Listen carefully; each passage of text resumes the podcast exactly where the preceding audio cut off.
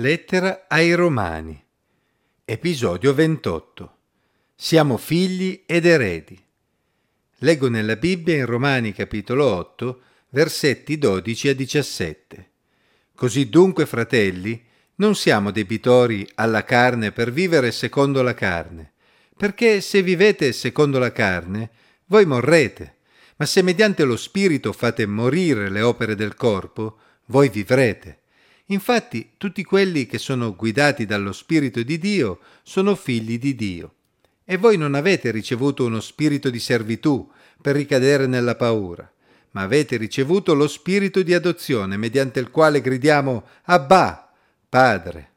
Lo Spirito stesso attesta insieme con il nostro spirito che siamo figli di Dio. Se siamo figli siamo anche eredi eredi di Dio e coeredi di Cristo, se veramente soffriamo con Lui per essere anche glorificati con Lui. Ogni tanto capita di incontrare delle persone che dicono in fondo siamo tutti figli di Dio. Capisco quello che intendono dire, infatti essi si riferiscono al fatto che siamo tutti stati creati dal medesimo Dio, siamo tutti sue creature, il che è assolutamente vero. Ma questo brano, come diversi altri brani biblici, usa il termine figli di Dio in un modo più restrittivo. Infatti, come abbiamo letto, definisce i figli di Dio come tutti quelli che sono guidati dallo Spirito di Dio. Nella sezione precedente Paolo aveva spiegato che lo Spirito di Dio abita nei credenti e permette loro di vivere una vita che onora il Signore, nonostante la compresenza della loro natura peccaminosa mentre la presenza della sola natura non rigenerata non può fare altro che portare verso la morte, la presenza dello Spirito di Dio nel credente gli permette di avere ben altre prospettive. L'Apostolo Paolo dà per scontata la presenza dello Spirito Santo nella vita dei credenti e li esorta quindi a lasciarsi guidare dallo Spirito di Dio. Mentre l'incredulo vive secondo la sua natura non rigenerata, senza avere alternative, il credente è chiamato a ricordarsi sempre che non è debitore alla carne, ovvero non è costretto a vivere assecondando le proprie inclinazioni verso il peccato. Egli è chiamato quindi a fare morire le opere del corpo mediante lo Spirito. Perché, come avevamo già detto in precedenza, lo Spirito Santo non annulla la volontà dell'uomo, ma lo richiama piuttosto alla propria responsabilità. Come Paolo afferma, il credente non è debitore verso la carne, Semmai si potrebbe dire che sia debitore verso Dio stesso, verso Gesù Cristo che ha dato la sua vita per lui. Questo vuol dire che il credente vivrà la sua vita cristiana nel tentativo di saldare un debito verso Dio con la paura di non riuscirci? Assolutamente no. C'è infatti una bella differenza tra l'ubbidienza di un figlio che vuole bene a suo padre e si lascia guidare da lui giorno dopo giorno ed uno schiavo che obbedisce solo per paura di essere sgridato dal suo padrone. Un cristiano rinato attraverso lo Spirito di Dio è un figlio di Dio e quindi non ubbidisce a Dio perché ha paura di una punizione, ma perché ama suo padre.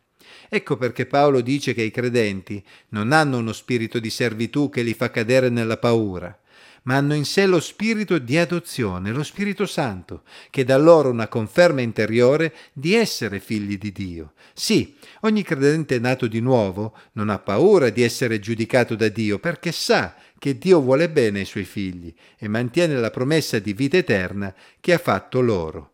Egli è il nostro Abba, un termine informale in aramaico per riferirsi al proprio padre, che in italiano tradurremmo appunto padre, ma anche papà o babbo, a seconda delle zone di provenienza.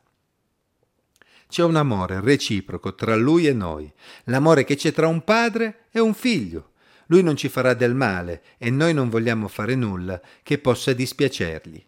Lo Spirito Santo attesta dentro di noi che siamo figli di Dio e se siamo figli siamo anche eredi c'è un'eredità che ci aspetta, infatti c'è un futuro in cui Gesù regnerà su questo mondo e noi regneremo con lui. C'è un futuro in cui, come Paolo affermerà nella prossima sezione della lettera, tutta la creazione sarà redenta e liberata dagli effetti del peccato e i figli di Dio risorgeranno e vivranno per sempre nei nuovi cieli e nuova terra che Dio stabilirà. Si legga Apocalisse 21, 1.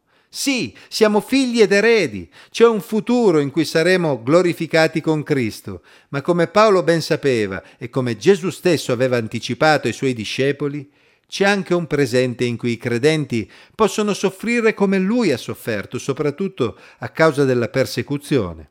Questo era vero ai tempi di Paolo ed è altrettanto vero nel nostro ventunesimo secolo in cui molti cristiani ancora soffrono e vengono addirittura uccisi per la loro fede in varie parti del mondo. Perché i nostri fratelli accettano di soffrire per la loro fede? Non per paura, ma per amore di Cristo. Essi hanno infatti ricevuto lo spirito di adozione, lo spirito che conferma loro di essere figli di Dio e coeredi del Messia. Ringraziamo il Signore perché, come figli di Dio e coeredi di Cristo, ci aspetta un futuro glorioso. Possiamo guardare a quel futuro senza paura, proprio perché ce lo conferma lo Spirito Santo in noi. Per questo possiamo dire grazie papà.